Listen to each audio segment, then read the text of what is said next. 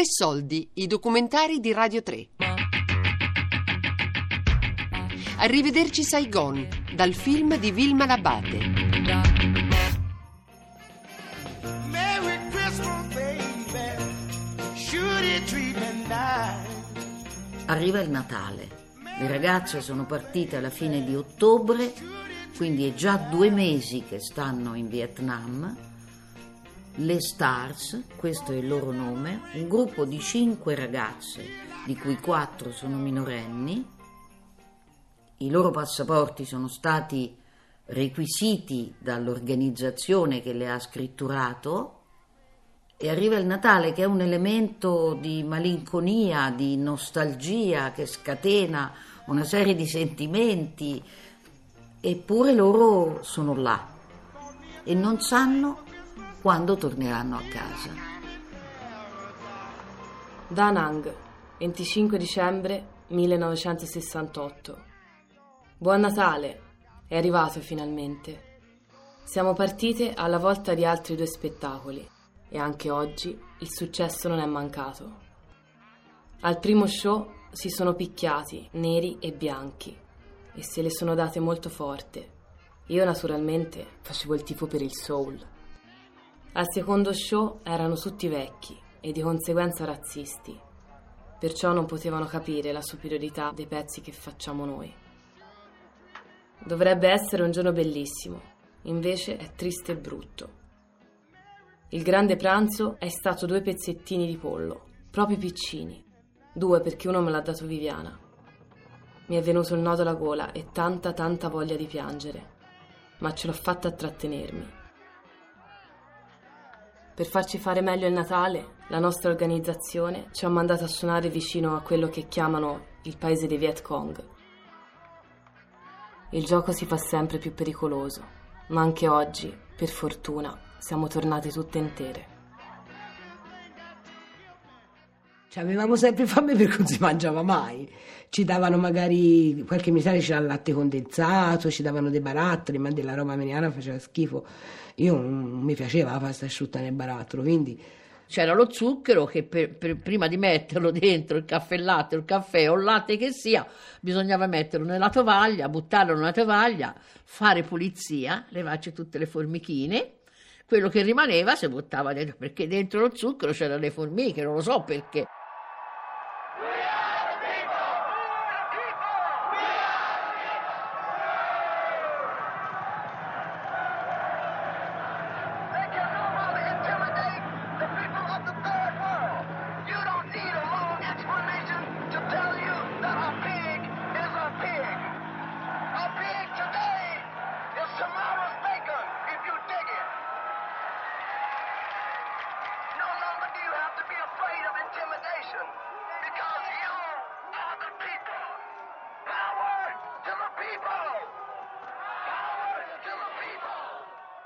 Nel film Arrivederci Saigon, la storia di queste cinque ragazzine che da piombino si ritrovano a suonare per i soldati americani in Vietnam, si ritrovano nelle basi americane e imparano, grazie all'amicizia che hanno con gli afroamericani, che il rhythm and blues, come si chiamava in Italia, è il soul, è la musica soul, la musica dell'anima, quella che gli afroamericani chiamano la musica dell'anima, e quindi sono, sono molto brave in questo senso, perché anche se non hanno nessuna coscienza politica di quello che succede nel mondo, di quello che è il 1968, guarda caso in Vietnam fanno amicizia solo con gli, afroamericani e imparano a, ca- a comprendere e a cantare la musica soul. In questo sono, secondo me, assolutamente rivoluzionarie e quindi calate invece in quell'anno.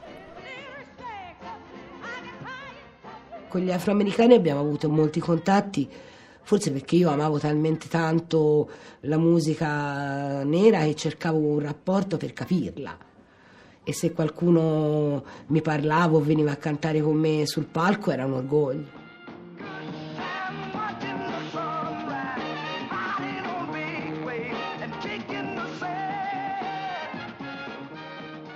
Io ero tutta istinto perché non esistevano tutte le tecniche che ci sono oggi. Io credo di essere l'allieva di tutte le cantanti che ho ascoltato, l'allieva di Aretha Franklin, l'allieva di Etta James, di Nina Sigon, perché l'ho ascoltati tanto. Da loro ho preso quello che potevo, quello che mi riusciva.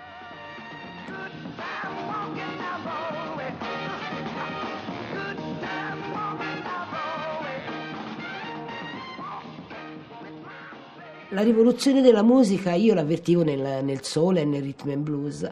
Era una musica nuova, una musica diversa, perlomeno per me che ero giovane. Mi trasmetteva qualcosa nel cuore, nelle vene. E quindi poi quando ho cominciato a cantare questa musica eh, mi, sono perdutamente innamorata.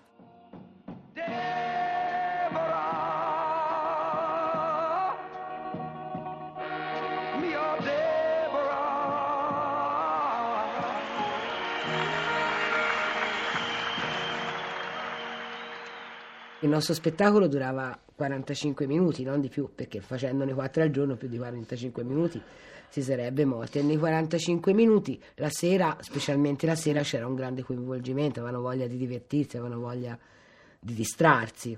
Rossella cantava esageratamente bene. Fra lei e Aretha Franklin, non so chi era meglio, che Aretha mi perdoni, perché... eh, ma poi come faceva? Non è mica di lingua inglese, Rossella. A volte ci hanno corretto, eh, chissà cosa diceva. All I want is just to open my heart. I wanna get to know you. Nel club degli ufficiali ci siamo andate poche volte perché si faceva musica troppo dei neri e loro non volevano la musica dei neri, assolutamente. Per due volte ci hanno mandato via praticamente. Invece dai soldati lì no, lì era tutto bello, si faceva la musica ci garbava, Rossella impazziva e loro impazzivano. I soldati di solito erano felicissimi di partecipare a una serata con un complesso che veniva da un posto così differente dai soliti, perché era Filippine, Canada, gli altri, e dall'Italia proprio nessuno.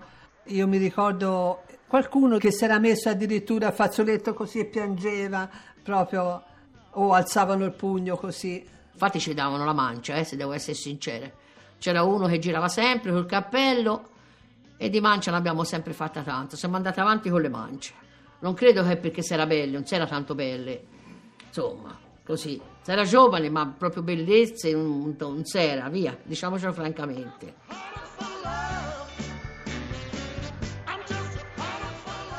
Il repertorio era di musica bella, bella, bella. Molto, mi piaceva Aretha Franklin, Wilson Pickett, James Brown, Otis Redding. In una base, mi sembra in montagna, dove una canzone del, del mio repertorio è It is Man's Man's World. Improvvisamente dal pubblico si è alzato un ragazzo di colore, un, un ragazzo grosso di colore e abbiamo fatto un duetto su questa canzone fra le urla e la gioia de- de- di quelli che ci stavano ascoltando.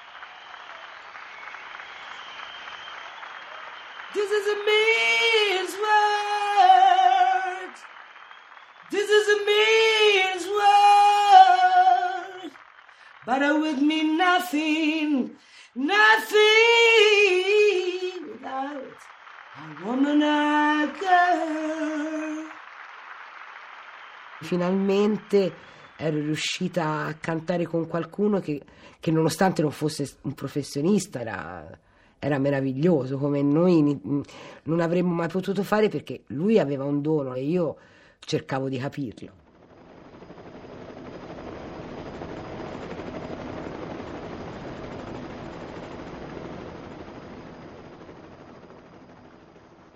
Gli afroamericani erano sempre quelli che partivano per primi, me lo si capiva. Quando venivano imbarcati c'era tanti, tanti, tanti ragazzi di colore e quindi capivi che erano messi davanti a tutti. La maggior parte dei bianchi non si è comportato bene. Nel Vietnam abbiamo veramente visto il razzismo. Una volta noi eravamo tutte e cinque in questo pullman che ci portava in quest'altro club e montò un ragazzo nero che non si conosceva. Questo ragazzo l'avevamo già visto. Montò e l'autista si fermò e lo obbligò, parlando in inglese ovviamente, lo fece scendere. E noi si liticò, le si disse no, lui rimane con noi, lui dice no, lui nero, lui giù. E allora si scese tutti, noi, tutte e cinque, si scese eh, per protesta.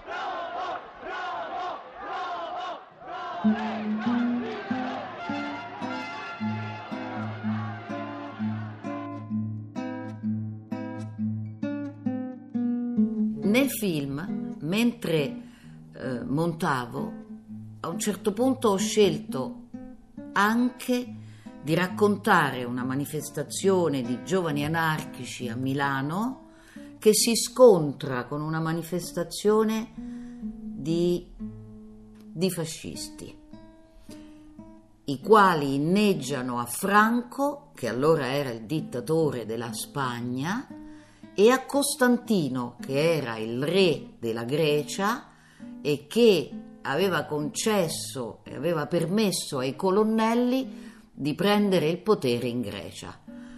Tutto questo succedeva nel 68 e tutto questo ho voluto raccontare nel film perché Arrivederci Saigon è la storia delle stars, quindi la storia di cinque ragazzine che da piombino si ritrovano nel Vietnam, ma è anche la storia esemplare di quell'anno, di quell'anno particolare, di quell'anno bizzarro, di quell'anno importantissimo per il Novecento, in cui è successo anche questo.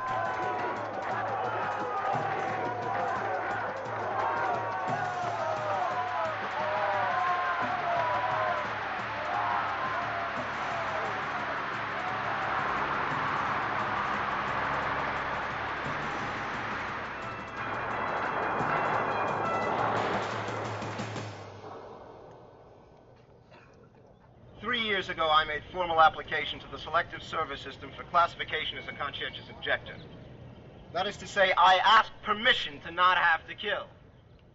Noi in Vietnam eravamo in una campana di vetro, noi non sapevamo niente. Sentivamo i discorsi dei ragazzi, li vedevamo piangere quando andavano al fronte, vedevamo le bare negli aeroporti coperte dalle bandiere, vedevamo i, i feriti che ritornavano, vedevamo la disperazione perché la intuivi.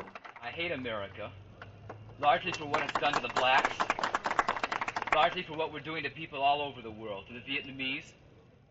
Una persona, un ragazzo, venne da me, era un italo-americano e mi disse puoi scrivere in Italia se conosci qualcuno perché a me io non dovevo essere qui e, io scrissi una lettera a uno comunista qui di Piombino che poi mi rispose questa persona mi disse non ti impergolare con delle cose più grandi di te. Ti immagini?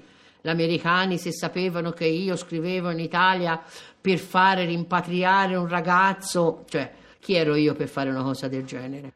Assurdo. Io non mi ricordo assolutamente niente delle rivolte, delle manifestazioni. Io mi ricordo che sono arrivata lì e mi sono trovata al centro di tutto quello che succedeva nel mondo. Quando sono arrivata lì ho realizzato cosa stava succedendo. Forse perché ero, ero giovane, non lo so. Mi, mi- mi sento anche stupida. Cioè mi sento stupida nel- nel- nel- nell'ammettere che ero fuori dal mondo. Forse la nostra vita era talmente concentrata sul lavoro, su queste cose, che ci siamo persi una parte di realtà. Io mi sono resa conto cosa era il Vietnam, cosa succedeva quando sono arrivata lì. Arrivederci Saigon, dal film di Vilma Labate. Tre soldi è un programma a cura di Fabiana Carobolante, Daria Corrias e Giulia Nucci. Tutte le puntate sul sito di Radio 3 e sull'app Rai Play Radio.